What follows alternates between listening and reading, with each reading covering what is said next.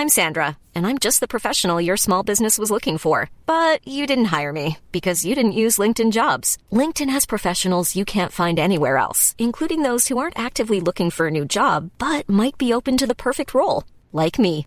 In a given month, over 70% of LinkedIn users don't visit other leading job sites. So if you're not looking on LinkedIn, you'll miss out on great candidates like Sandra. Start hiring professionals like a professional. Post your free job on linkedin.com/people today. Hey, it's Danny Pellegrino from Everything Iconic. Ready to upgrade your style game without blowing your budget? Check out Quince. They've got all the good stuff, shirts and polos, activewear and fine leather goods, all at 50 to 80% less than other high-end brands. And the best part? They're all about safe, ethical and responsible manufacturing. Get that luxury vibe without the luxury price tag. Hit up quince.com slash upgrade for free shipping and 365 day returns on your next order. That's quince.com slash upgrade.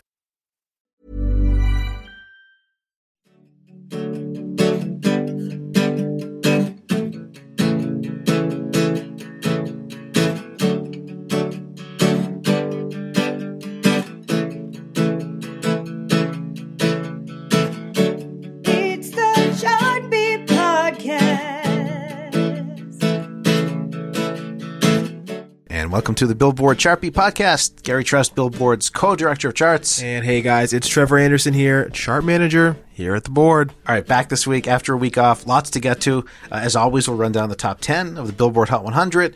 We'll get into a record setting week for Justin Bieber. Uh, our guest this week is Mark Medina, program director of WHTZ Z100 here in New York, only the biggest top 40 radio station in the U.S. And uh, we'll get uh, really into the mindset of how top 40 radio is run. And uh, we'll close flashing back to.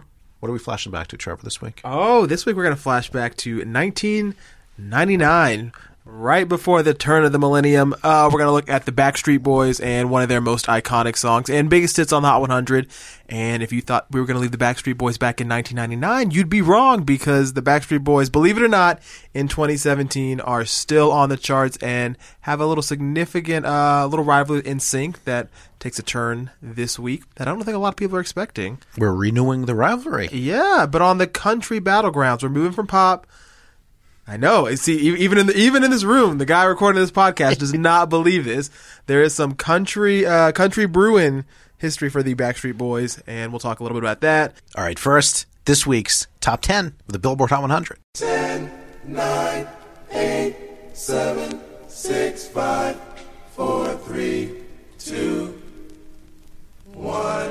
Number 10. Push me to the edge. Phantom, that's alright. Inside all white, like something you ride a sled down. I just want that head. My brilliant, I'm mad. Her brilliant, her man. No, everybody got Number 9. say congratulations. Work so hard, forgot how to vacation. They ain't never had the dedication. People hating, say we changing. Number 8.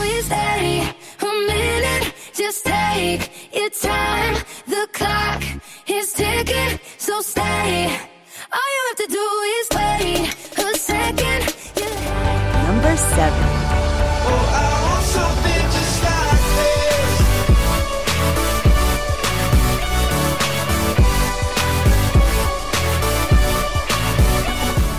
Number 6. Percocets, Percocet, Miley Percocets, rep the set, gotta rep the set, chase a chick, never chase a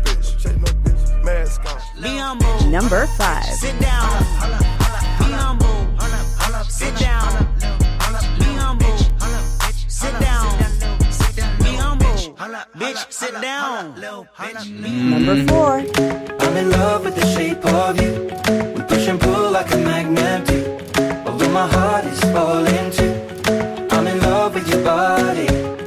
Last night you were in my Number 3.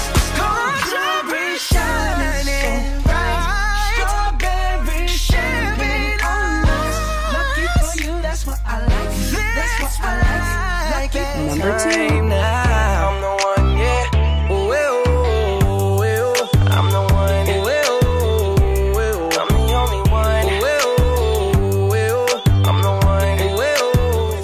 And Nos number vamos one.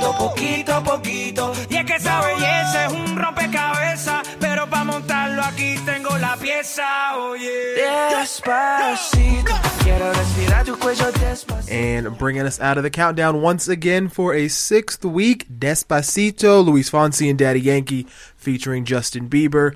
So holding down the top spot for a while. We had a quick some weeks of turnover there. We had Ed Sheeran at the top of the year. We had a couple weeks in there where we were switching out number ones between Kendrick and I'm the One and Bruno Mars.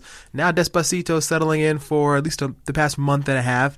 And I mean the song you know, I mean, we say it kind of every week, and it's almost kind of a cliche at this point, but it is getting bigger somehow. It, the, the, it's not. It's not over yet. It's not even peaking yet. No, it's still uh, gaining in overall activity, and I'm the one at number two. Even though it's back up three to two this week, uh, it's down slightly in points. So uh, yeah, Despacito just uh, keeps uh, building its lead. Really looking like at this point, it's certainly a good chance it's going to be the song of the summer. Yeah, of course, it's Despacito. Um, you know, the song that a lot of people thought could be the song of the summer, really, when it first came out, and still, you know, is obviously going to be in the mix. Uh, I'm the One, which is another Bieber song with DJ Khaled, and also has Quavo featuring and Chance the Rapper and Lil Wayne. So the supergroup there coming in at number two this week.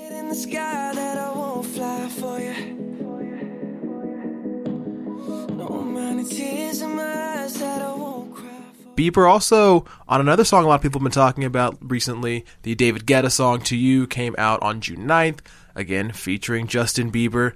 That song um, starts at number 16 on the Hot 100, but is the third best-selling song in the week this week. Now, what are the top two selling songs of the week? Of course, Despacito up there dominating once again, and I'm the One is the number two seller of the week. So if you look at the sales chart, Bieber is one, two, and three on the sales chart, and no one's done that. I mean, in terms of digital downloads, especially, no one has ever had that trifecta on lock. No, we're talking uh, about uh, 13 years now of uh, the digital uh, song sales chart, going back to downloads in the early 2000s. Uh, one, two, and three in the same week never happened before. Artists have had one and two, including Bieber, the last few weeks. He's been one and two with uh, Despacito and I'm the One. But top three in the same week, that's a first. It was actually looking at who had even come close to that kind of domination, maybe in a, in a similar way. So while no one had the top three in the same week, two other artists, uh, both legends, and it's actually a little uh, bittersweet when we talk about who they are, uh, each had three of the top four in the same week. And say bittersweet because it was Prince in 2016 and Michael Jackson in 2009. It was both after each artist passed. I mean, of course, obviously, you know, it's kind of morbid to say, but death has a way of reigniting your sales and streams like really no other publicity can. Um, kind of makes sense, but um, yeah, I mean that that obviously is a pretty sad thing. I think there are a few other people who have somewhat been in that conversation um, while they're still alive. Yeah, let's just uh, let's just look at what both artists did because it was actually really impressive. Prince, uh, 2016, May 14th uh, chart, 2016. He had seven of the top eight. So not only three of the top four. Prince had seven of the top eight songs. Now the real question is what what song did he not have in that group? And I guess it would have been let's see, like last year. Oh, like One Dance was hot last year, but it was probably no. The Timberlake song wasn't out yet. It was it was One Dance, wasn't it? No. no, One Dance was number 10. Oh my god! Wait, what? It's not the Timberlake song. No, What would have been selling like around the time? It's not Formation. Is that- yeah, it was Formation. oh, The week that uh, Beyonce Lemonade came out, it, it coincided with, with Prince's passing. Of the top nine, seven were by Prince, two were by Beyonce. Hold Up was number nine. Oh, okay. That that makes sense. I mean, obviously, people have been waiting to buy Formation for months, and um, as unfortunate timing as that was, yeah, yeah, yeah. Um, and going back to 2009, uh, Michael Jackson, he had uh, five of the top seven that week, three of the top four. Uh, he had 10 of the top 17 songs. But he, kinda- he didn't have number one. He Kind of ran into some Black Eyed Peas, probably. Black Eyed Peas. Yeah. Yeah. Failing was number one, and Boom Boom Pow was number five. yeah, you know, I got a feeling was inescapable. Really, that entire summer, that whole year, graduations or weddings or whatnot. But um, well, Michael Jackson probably what Billie Jean leading the pack, or No, Billie Jean was number four. He had uh, two others at two and three. uh, really? That's a, uh, what would people have wanted? One might be a little surprising. One probably isn't. One might just be not one you think of right off the bat. a thriller up. The, Thriller was his highest. people bought Thriller more than they bought Billie Jean. I would not have guessed that. Yeah, and, and Beat It was number seven. It's not even. It's not Beat It at, at number three. There's another song at number three. Um, what would people have liked? Something. Um, what album was it from? Bad. It's bad, isn't it? No, it's not bad. Oh, it's Man in the Mirror, Yeah. of course. Of course. Yeah, I forget people always you know, that's kind of how people don't remember Michael Jackson as a humanitarian and, and those kind of things. So interesting that Man in the Mirror would have outsold Billie Jean. That's pretty unexpected. It was fairly close. It was a thriller that week was 167,000 downloads. Man in the Mirror was 165. So they were pretty close. And uh, Billie Jean was 158. So they're all they're all pretty close. Interesting. All right, so uh, Prince and Michael Jackson did that after uh, after they passed, but uh, sort of comparable to Bieber in terms of just uh, having a bunch of hit songs in the middle of, of, of a hit run. Uh, a couple artists have had three of the top six selling songs uh, in, in in recent years before Bieber. Ariana Grande in 2014 and Akon in 2007. Yeah, Ariana Grande definitely, um, you know, pretty hot that summer of 2014. She already had her two album singles. You know, Problem was doing uh, well, and then Break Free, I think, was up there that mix too. And then you kind of throw out the Bang Bang out of nowhere. Am Is this the right era? It Am was I yeah. right? Actually, Okay. problem was uh, was not one of those songs. Oh, It was- It was, a little bit lower. It was Bang Bang was number two. Uh, Break Free was number four, Yeah. featuring Zedd. Here's another song you might not remember or think uh, would think that it was such a big sales hit. At least it was this week. Was Preview kind of a track. okay, mhm. Best Mistake featuring Big Sean. oh, best mistake. Okay, okay.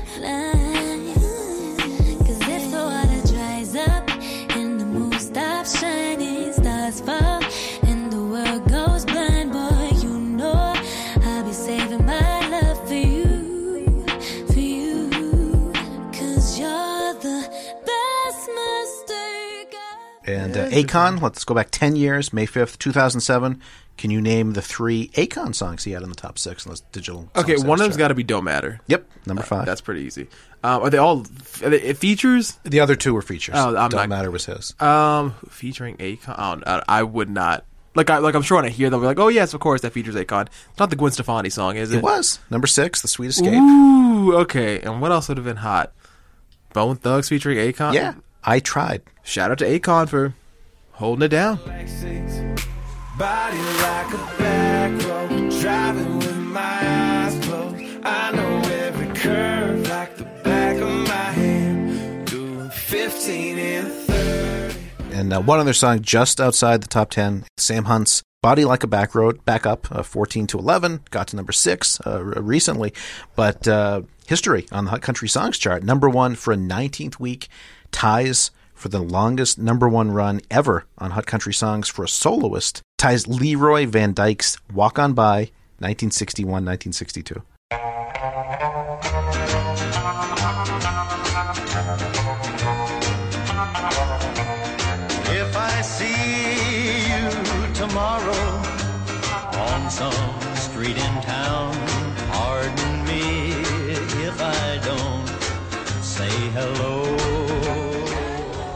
I mean, you know, in particular, I know some people when you, when you break a record that is sort of take it from a newer song, it's kind of one thing. But when you take a record from a song that you know is so old that I mean, everybody from you know, I- mean, across generations would know that song, and that puts it in a great context to really show.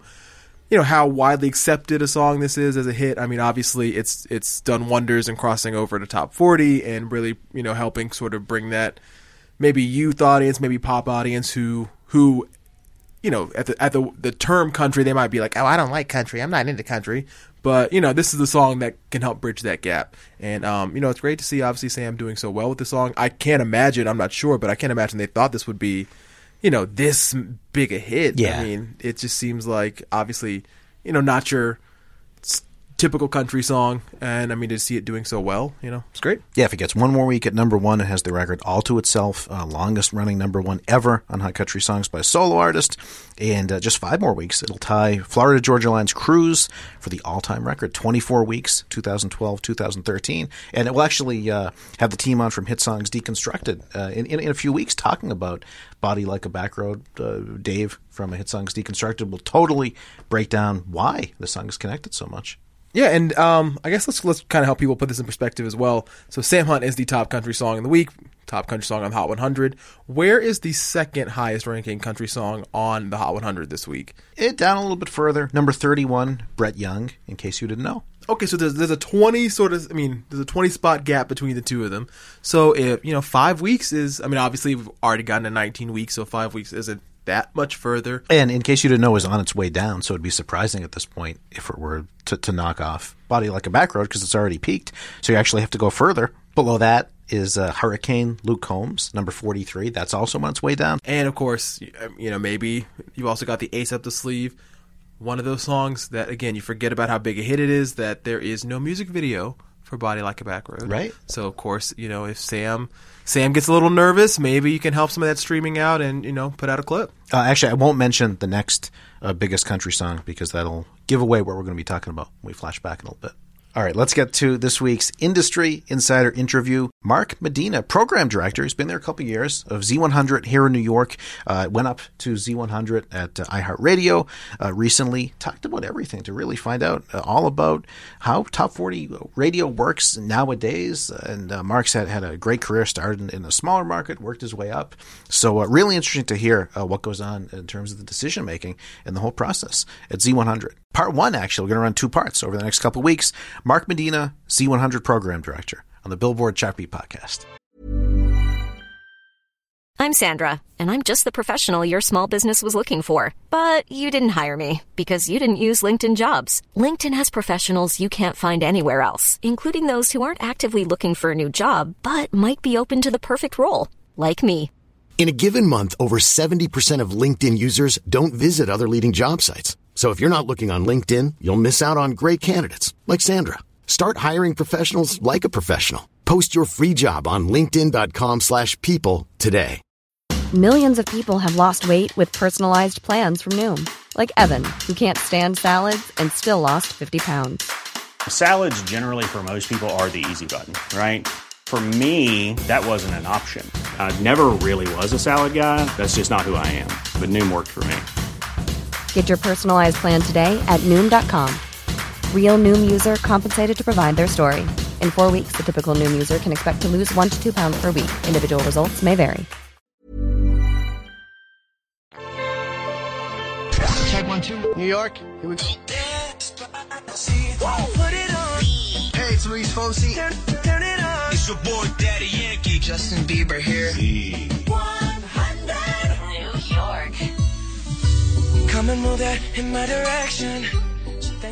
Mark Medina, Program Director of WHTZ, aka Z100 in New York, iHeartMedia's top 40 radio station in the number one market by audience size in the U.S. Mark, thanks so much for coming on the podcast. Thanks for having me.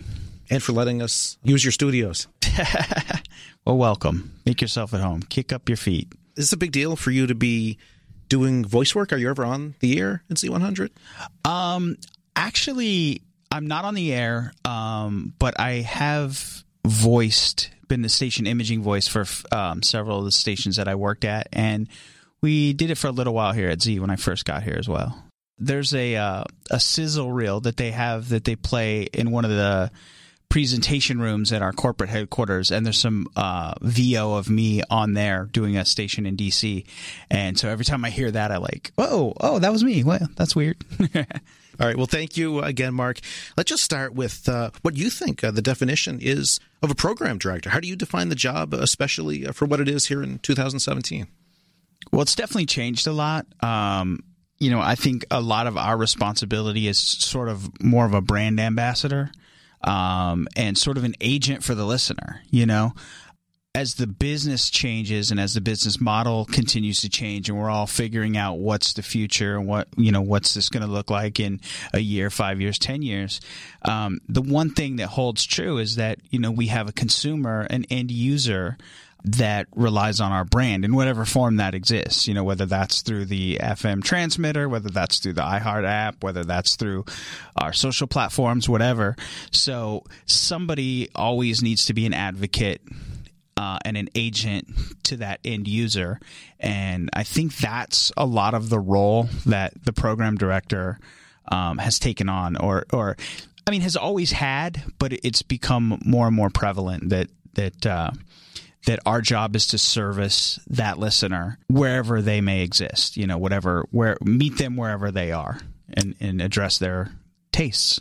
I would think for years it was uh, it was really uh, tied to maybe one radio station. You oversaw the music, uh, the jocks. And then in, in the last uh, 10, 15 years, that's probably when the job has probably changed, maybe more than ever before.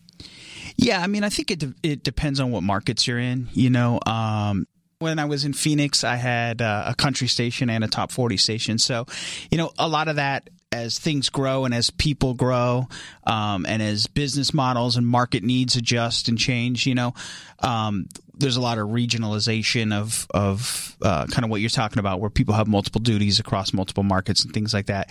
Here, you know, from a day to day radio station standpoint, you know, I I have the luxury of um, focusing on Z100 and then helping out in some other areas with. Um, you know some national initiatives and things like that, um, and, and working with stations that that um, just maybe need an extra set of ears or or you know help in one way or another. Where are you from? How'd you get into music? How'd you get into radio? I am from a very small town in California called Atwater, California. Uh, that's where I grew up. Um, you've never heard of it? this is really random, but the radio station faced a main street that had a stoplight on it. And so it was a top 40 station. It was called KYOS. It was an AM station. And I used to just be fascinated by the fact that uh, like if they had the studio blinds open, you could see in the studio. So I'm sitting at the stoplight listening to this guy talk and watching him like bobbing his head around and just seemed like having the best time. Um, and I kind of got hooked on it from there. And I was the uh, annoying kid at the mall remotes, like that would stand there the whole time and like, you know, just linger. And I'm sure they wanted to go away, but I would just kind of hang out and, and, and then, um, I did a report in like eighth grade on radio, and I went to that same radio station, and the program director was like, "Wow, you're really you're really into this," and he's like, "Come in anytime." You know, this is a different time, obviously, and so I started hanging out there on my free time and on the weekends and stuff, and um, made friends with all the jocks, and they would, you know. Uh, hey, I'm gonna go have a cigarette. Will you hit this segue for me? And I'm like, yeah, sure. You know, I knew how to run the board and all this stuff, and eventually got hired on as a board op and like everyone else, you know, ran the the American Top 40 with right. Casey Kasem on the Sunday morning and that whole deal, and then just just kind of started from there. So you're pretty young when you started in radio. Yeah, I was. I I did that report. That was in eighth grade, um, and then back then you used to have to have the FCC license to right. to to like run the board and all that. So and you couldn't get that till you were 14. So that no test, no other requirements. You just had to be 14. So when I turned 14, I got that. Then the radio station hired me, and um, and that's when I started like getting paid to do it. You know. So it sounds uh, like it was really the allure of radio, but music as well. Did, What kind of music uh, did you like? I grew up listening to like what is would now be considered old school hip hop. You know what I mean? Um, Eric B and Rakim, uh, Whodini, um, you know, a lot of inappropriate things that I would listen to in my Walkman while I did my chores. And if my parents knew what I was listening to, I would probably gotten myself in a lot of trouble. But uh, yeah, I mean, you know, it's funny because one of the things about being at Z100 is or, or, or even even I would say being in New York and being being um, so much more connected to the record industry than I've been at previous programming jobs is, you know, I have a, a strong passion for the music and I love the music, but I never got into this necessarily for the music, um, which throws a, uh, some people for a loop because it's like well, that's such a, how could you run, you know, one of the biggest top 40 radio stations? So I do have a passion for the music, but I have a passion first for radio. And that, that's sort of what brought me in into it. You know what I mean? What is it about radio? Do you, do you think, have you analyzed it enough to, to know what you think is, is so special that, that drew you in at such a young age? And obviously, uh, still millions of people listen to you know nowadays anybody can kind of become a star right with everybody has a platform uh, whether it's you know Snapchat or Twitter or whatever you know everybody has has that platform and can and can become a performer can have a show can have a shtick whatever right? But when I first got hooked on this that wasn't necessarily the case. So a radio DJ was a celebrity you know what I mean? They were they were and I just thought what a cool job. Like they hang out hang out. I mean, I know definitely there's more to it now, but at the time, like they hang out they're at the mall, like eating like Orange Julius food and like people coming up to talk to him and in line to talk to him and they're playing music and you know uh it, it was just a it, it just seemed like a cool job, you know. And then as I got into it more and got deeper and deeper into things, then I I just kind of fell more in love with it as I as I learned more about it. I wanted to know more about it, you know. Uh, just take us through your career. How'd you uh, work your way up to, to Z100 here in New York? Okay, so like I said, I got hired on as a board op when I got that big FCC license that I got to put in the book in the book on the uh, on the back wall with everyone else's. So I felt special, Right. And you know, literally my first real like big moment in radio. Uh, I was running the board. I was an overnight board op, and once an hour, I got to um, pot up the mic and say the legal ID live, and that and, and pot it back down, and that was it. And that was my big thing. Eventually, went on the air there, and uh, this was at KHTN in um, in Modesto, and uh, did nights there. Um, and then I went to Stockton um, at KWIN and did nights there. And then I got into programming. I got into programming first at uh, at KRQ in Tucson. Um, that was my first program director job. So after well uh, Stockton, I went to Tucson to KRQ and worked with Tim Richards and, and the team there. And um, you know, looking back, like that was a real that was a real instrumental time for me because you know you've got Tim Richards was our program director. Uh, who's who's who's back in Phoenix now, but went on to Detroit and Chicago to program and stuff like that. And Mojo was our morning guy, who's in Detroit now, and uh, Jeff Dollar, who's doing a show in Atlanta, was the morning show producer. Um, and, and just a, a, it was just my first kind of like real radio experience. I felt, you know. So I went from there to. Uh, I, had, I had two runs there actually. I was there, then I went to KKFR in Phoenix when it was Power 92, and I was the music director there and the night jock. And then uh, came back to program KRQ. Then I went to program KZZP in Phoenix, and I did that for 10 years. Uh, the last three, I um, also took on the country station KNIX. And then I went to Washington, D.C., WIHT. And then uh, just a little over two years ago, two and a half years ago, I came here.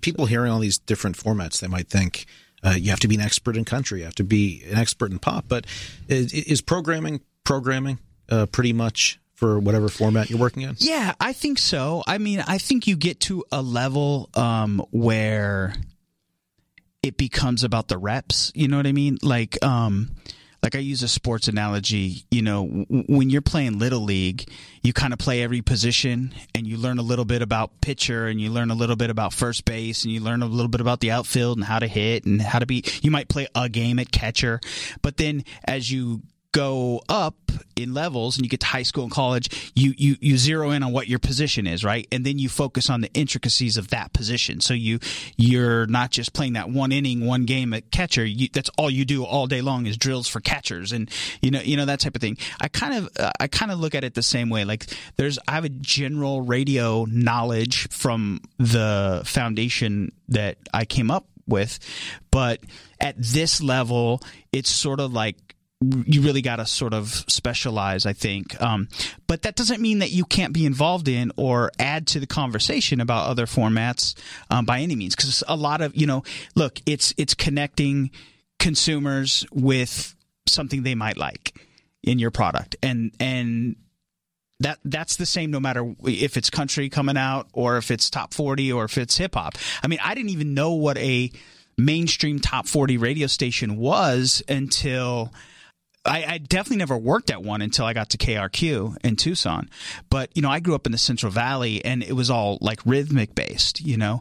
Um, when I got a cassette tape of Kiss FM in Los Angeles in like the late 80s, early 90s, maybe that was my first exposure to, wow, you can play, okay, so you can play Red Hot Chili Peppers and you know MC Hammer or whatever it was at the time. Like I'd never, to me, I, would never really experienced that, and that was that was a really cool thing. Does it ever hit you? I, I know obviously you have uh, such a, background and so much experience at this point. But maybe when you first got the job, was it uh, intimidating at all, or did you take that moment to think, "Wow, I've I've made it to Z100"? It's like that that scene in the Howard Stern movie when he goes across the bridge. It's the big life moment. You know what? I think about it every day, and I've had this conversation with the staff here, and everybody to a person will tell you that they still every day go, "Wow." You know, look around. I work at Z100, and and I think that that's what helps keep everybody on their game and on their edges. Nobody takes it for granted, you know. When I when I first got here, I didn't quite know what to expect. I'd worked with Mo Bounce a little bit in the past through some voice tracking things on some stations I was at, but um, hadn't really spent any time with anybody. And the coolest part about starting here was that every there was no ego. There was no attitude. I thought you know who knows what i'm going to walk into. And it was nothing it was everybody was so great. And and i thought about it and i'm like you know they're here. They're here. Nobody has to puff out their chest. Nobody has to try to big league you. They know what they did to get here and they're here. Um, nobody takes it for granted but also nobody throws it in your face either. You know it's it's it's it's really it's hard to describe but yeah there's definitely a reverence for the call letters for the heritage um, you know i have such tremendous respect for tom Poleman.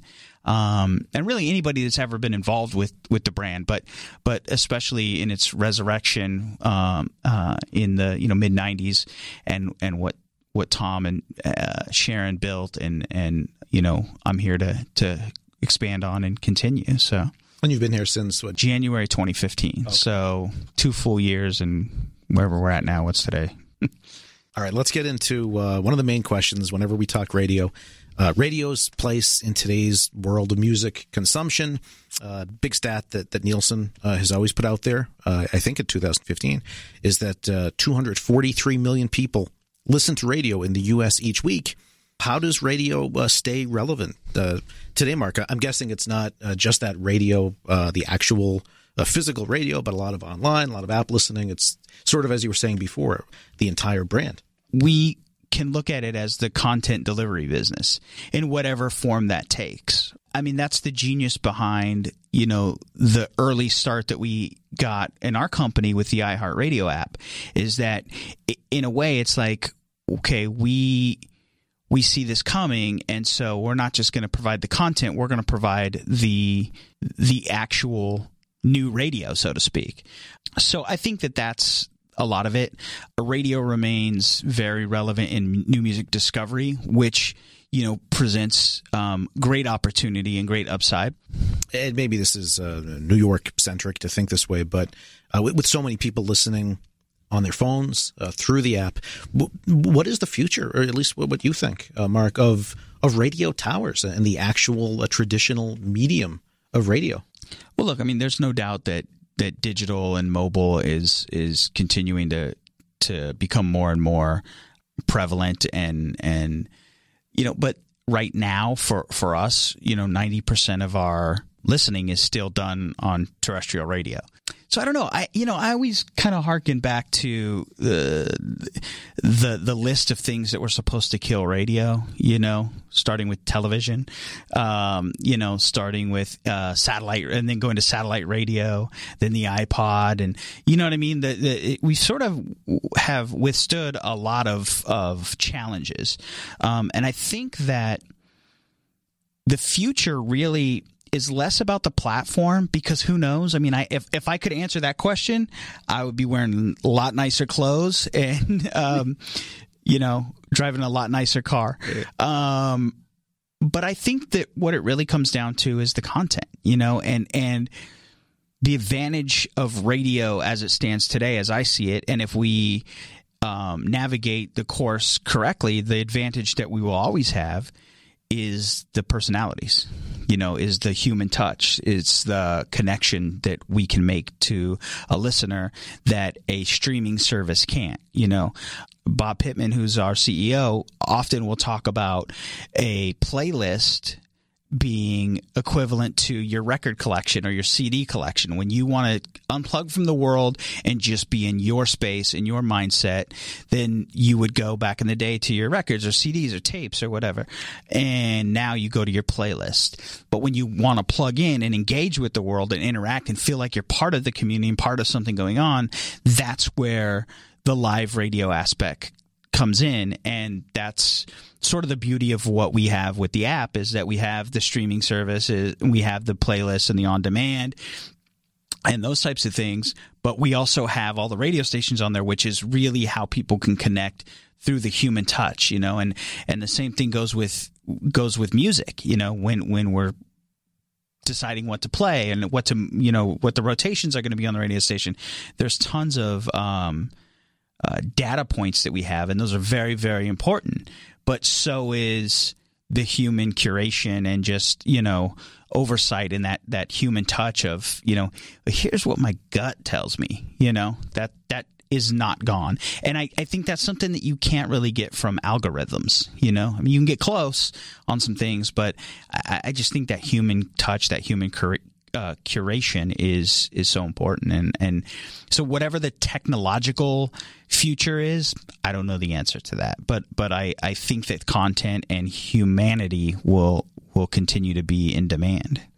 So like someone who has grown up more in a streaming age. Streaming is all about on demand and and maybe you just learn to listen to music without personalities uh, through playlists online yeah, and, and, again, you know, don't get me wrong. That's not to say that there's not a place by any means for, you know, a global platform or a a, a, a broader net. Like there's, we have a, a, kind of a mantra in in the company which I love, which is national reach with local activation. I think that's really one of the differences is that, you know, we can we have the resources as a company to put together some pretty incredible things and then engage with the local listener under the local brand um, for whatever market that we want, tapping into that to that national reach, but but activating locally. And I think that's that's unique to our company, and that's something that like Apple doesn't have. Is they have the national radio station, but people don't fall in love with um,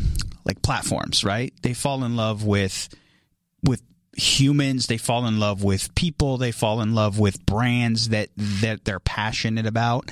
And that's one of the advantages that we have also is that we have so many brands across the country that people love and connect to and and and fight for and and want to be part of and grew up with and so on and so on. We have enough resources to to nationally uh, pull together and get some really really major things done but then use those local connections and that local uh, branding opportunity to to really activate it and and and have people feel like they're part of it because it's coming to them from their you know their trusted uh, companion which is the radio station you talk about uh, local versus national. I, I, I know Elvis Duran uh, the morning show. It's it's syndicated, but it, it's still very New York centric in a lot of ways. A lot of the conversation is about uh, things that are happening that day in New York, whether it's the weather or events. And and I would think it's in some ways it's kind of like maybe Saturday Night Live, where people are watching it around the country, but it still feels very personal to you be, because of those details. And it's you sort of feel like maybe you're there with them. It kind of brings you there a little. Yeah. Bit a couple things. I think it, it, comes back to content is king, right? Like Elvis does an amazing show, and it's super entertaining, no matter where you're listen, where you happen to be listening. Um, and I think that probably you know we can get in our own way a lot by overthinking. Um, okay, well, should I talk about this? And, you know, interesting things are interesting things, you know. Also, and, and, this may or may not be true, but as somebody who's not from New York in, in me that now is here, I think there is a little bit of a mystique about New York City and what uh, you know how could anyone actually function there and live there? So I think he humanizes the city a little bit by you know just talking about a, restaurant uh, something that happened at a restaurant you know and no matter where you live you've gone to a restaurant. And and this one happens to be uh, you know in New York City but it's still relatable, you know. So I think his landmarks and frame of reference is very New York um, in some cases, but the relatability is not you know limited to just New Yorkers. You know what I mean? It's not all you know. Man, the six train was just late again today. You know, it's not like that. So I think that I think that that speaks to the content and the entertainment value, really. You know. Let's talk uh, radio music a little bit more uh, specifically. Um, do you still think, Mark, radio is the ultimate decider of a hit? And, and I say that because uh, certain songs can sell or stream really big for, for maybe one or two weeks, and then maybe that buzz disappears. But uh, if, if you're a top 10 uh, radio hit or a top five or, or number one, that, that's really months of people saying they like that song. You don't get to be number one uh, for one week on radio and, and, then disappear. It's a much more steady arc. Where, where do you see uh, where do you see radio's place as, sort of uh, is is it more that steady gatekeeper of what a hit is? You know, I think that's one of the things that's evolving. You know, 70%, I think, is the latest number of some of the research say that they still get new music from their discovery comes from the from the radio there are definitely more and more platforms. And however many exist right now when we finish this podcast there'll be 10 more right? So i think radio's a vital role. But I also think that as with you know we talk about millennials and and people growing up with without a radio in the home and things like that, um, there's going to be soon a crop of um, artists that are under the same sort of circumstances, right?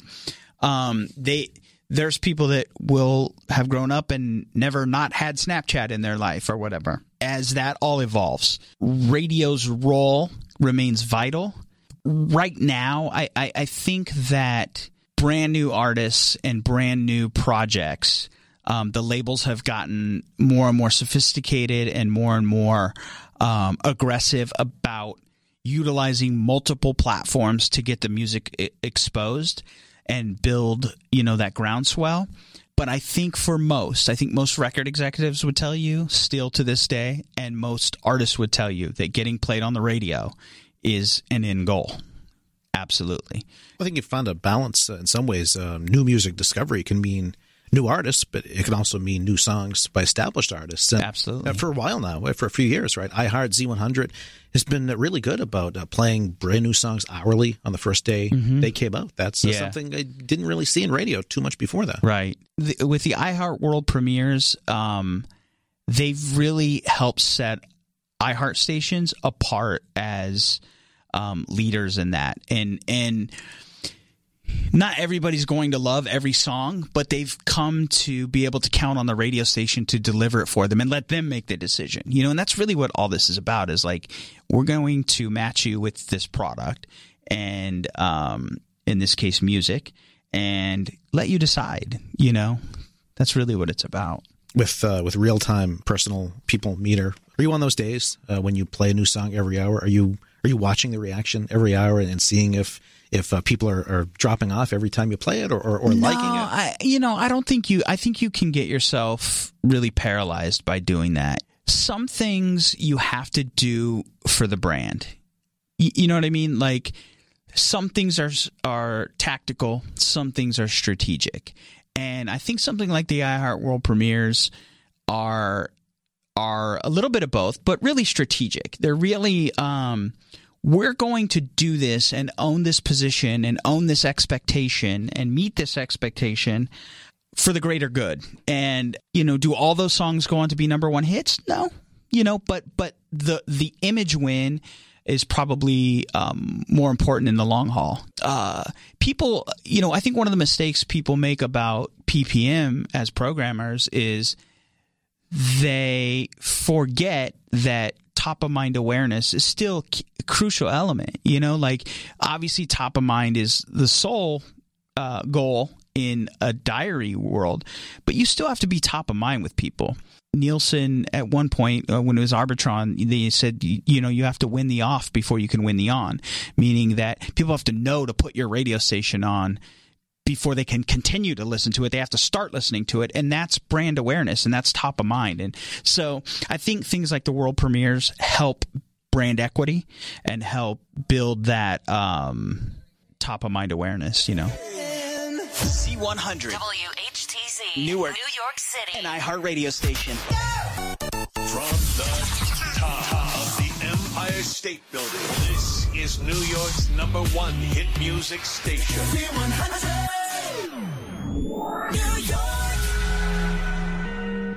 All right, part one with Mark Medina, program director of Z100. You were so in awe of Mark. Trevor, we didn't hear a word from you in that interview. I I know. I, I it, it was like I wasn't even there. I mean, I was I was so present in the room and the attention. I mean, what can you say? Me too. I apparently said so much. You just you just wanted to listen to both of us. Yeah. Um. Okay, so let's go ahead and give the real disclaimer to the audience. um. Unfortunately, um, as we were recording this interview, I guess I mean I guess you could call it a technical malfunction if it even functioned. Um, the microphone that I ended up using, unfortunately, did not capture you know my voice at all. So Right. for some people who are listening to this podcast are saying, "Oh God, thank God! If only this could be a regular occurrence." Um, but unfortunately, yeah, that's what happened. So luckily for me, I got a great co-host in Gary who was able to take that over, ride with it, and luckily, you know, Mark still gave us some great stuff. Well, you know what it was too. Uh, apparently, the microphone you were sitting at in the production studio uh, was the one that recently uh, Justin Bieber had sat and done an interview with. The Bieber mic had a little weird, like there was something that he kind of described about it that was like Bieber was having some sort of problem with it when he was there too. So, you know, if nothing else, Justin Bieber and I have now had a bonding experience. So that's all I can really ask for. All right, we'll pick it up uh, next week with uh, Mark and me and Trevor in spirit with uh, more. But uh, flashing back right now, 1999, Trevor.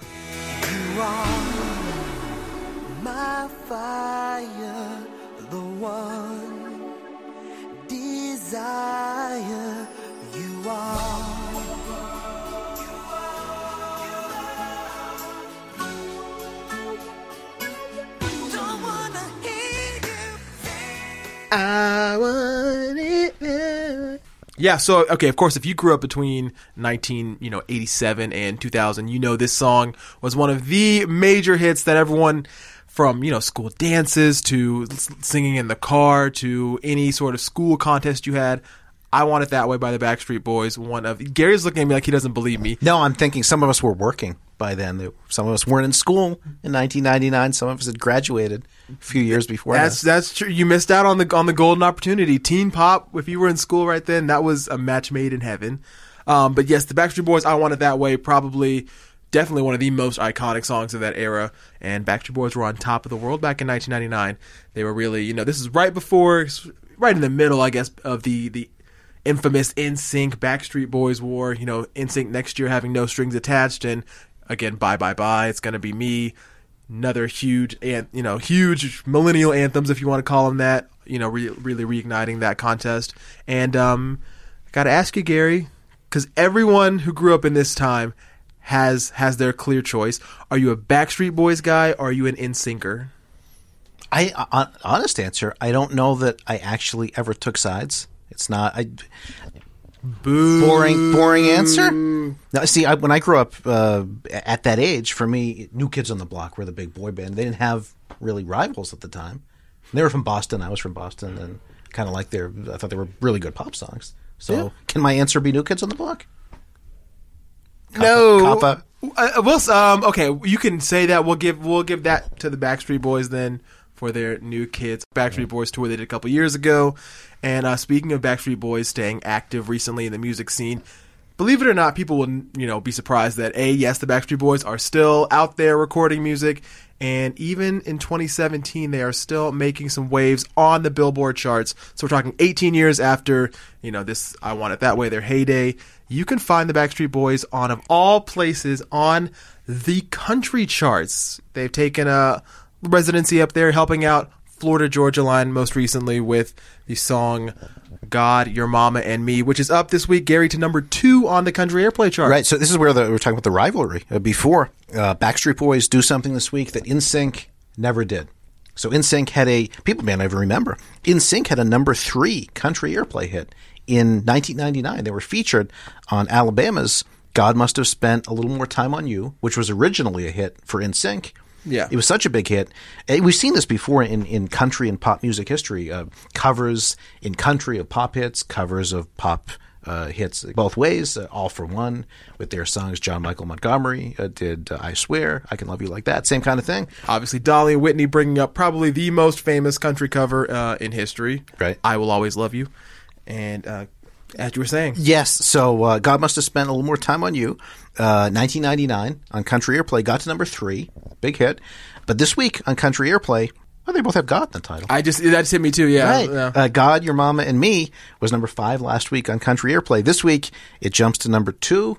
So Backstreet Boys now have a bigger Country Airplay hit than NSYNC ever did. Number two versus number three. And I mean, how crazy would it be if if it goes to number one? The Backstreet Boys having a number one hit on country radio in 2017. Right. What a you know what a weird but great sort of additional chapter to that story. Did you know about this, Trevor? Uh, Weird Al Yankovic did his parody of "I Want It That Way." Um, ooh, I don't eBay. We got to close with that. with eBay. Yeah. okay. Before we get to Weird Al, yeah, we're gonna sell. We're gonna shout out the Backstreet Boys. 20th anniversary this year of their U.S. debut in 1997. Right. The Backstreet Boys album coming. So 20 years later, you can still find them hanging out on the Billboard charts, making big waves, and that much closer to a number one. Yeah, we'll see if uh, that happens next week. That would that would be pretty fun if uh, Backstreet Boys are number one 20 years later on the country charts. In the meantime, we're going to leave you guys, as promised, with Weird Al's parody of the Backstreet Boys song. Join us here next week on Chart Beat Podcast. We'll be talking Despacito once again, seeing if that train keeps going. And maybe even a, a, big debut potentially from this DJ Khaled, Rihanna, and Bryson Tiller song. Right. Wild Thoughts is seems to be off to a pretty good start. People are, are gravitating towards it. Already debuting on a few radio charts we saw with just three days of airplay. So it's been the summer of Bieber so far, but maybe Rihanna is starting to make her move. If anything, too, with, with Rihanna, if that song's a big hit, maybe we'll see a female artist somewhere high on the Hot 100 again. Alessia Cara once again holding it down for the women on the chart with Zedd and the song Stay. And uh, more with Mark Medina from Z100 next week as well, here on the Billboard Chart Beat podcast. Don't outbid me on eBay now, Trevor. I wish my salary would allow me to. eBay.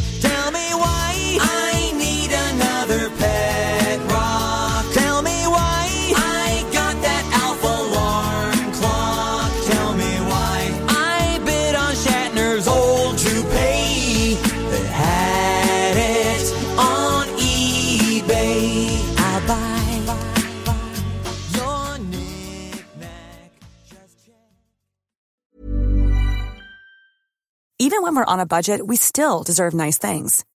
Quince is a place to scoop up stunning high-end goods for 50 to 80% less than similar brands. They have buttery soft cashmere sweaters starting at $50, luxurious Italian leather bags, and so much more. Plus, Quince only works with factories that use safe, ethical, and responsible manufacturing. Get the high-end goods you'll love without the high price tag with Quince. Go to quince.com slash style for free shipping and 365-day returns. When you need mealtime inspiration, it's worth shopping Kroger, where you'll find over 30,000 mouthwatering choices that excite your inner foodie. And no matter what tasty choice you make, you'll enjoy our everyday low prices, plus extra ways to save, like digital coupons worth over $600 each week. You can also save up to $1 off per gallon at the pump with fuel points. More savings and more inspiring flavors make shopping Kroger worth it every time. Kroger, fresh for everyone. Fuel restrictions apply.